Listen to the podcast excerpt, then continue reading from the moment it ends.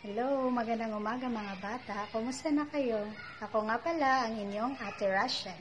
Ngayong umaga ay napakinggan na natin ang tungkol sa tamang sangkatauhan, ang hindi pagiging proud o hindi mapagmataas. Di po ba?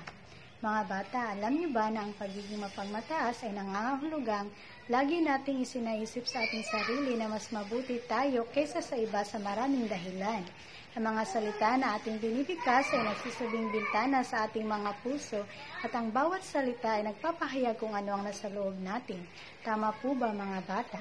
Minsan ba ay naranasan na ninyo na ipaalam agad sa iyong mga kaklase, mga kaibigan, o di kaya sa inyong mga magulang kapag ka nagkaroon kayo ng mataas na marka sa school? Minsan din ba nagmadali kayong sabihan ng iba kung gaano kayo katalin at kagaling kaysa sa inyong mga kaklase? Mga bata, ito ay mga halimbawa lamang na nagpapakita na sa loob natin is iniisip natin na tayo ay mas mabuti kaysa sa iba.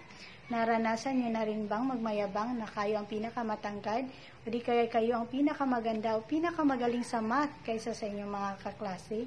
Minsan nga, di ba, pagkabago ang pasukan ay pinagbibilhan din tayo ng bagong gamit ng ating mga magulang, gaya ng magkaroon ng bagong backpack, bagong mga gamit pang school bagong mga laruan o di kaya mayroon tayong natutunan na bagong laro.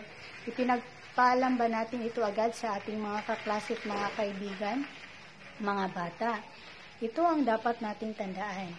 Bilang tayo ay nasa panig ng Diyos, dapat matutunan natin na hindi maging mapagmataas.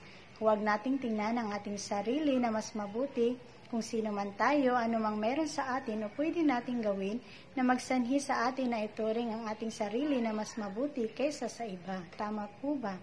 Hindi kaaya-aya na tayo ay magmayabang. Kung tayo ay mapagmataas at mayabang, siyempre, hindi po ito ikakatuwa ng ating mga magulang, mga kaklase, mga kaibigan at sa bawat taong nakapaligid sa atin, lalong-lalo na ang Diyos. Mahal ng Diyos ang lahat, kaya dapat matuto din tayong mahalin ang ating kapwa, ating mga kaibigan, ating mga kaklase at ang ating mga magulang. Ito ay nagbibigay ng saya sa atin at sa taong nakapaligid sa atin at ang Diyos ay magiging masaya din. Naway matutunan natin ito mga bata. Hanggang dito na lang. Salamat!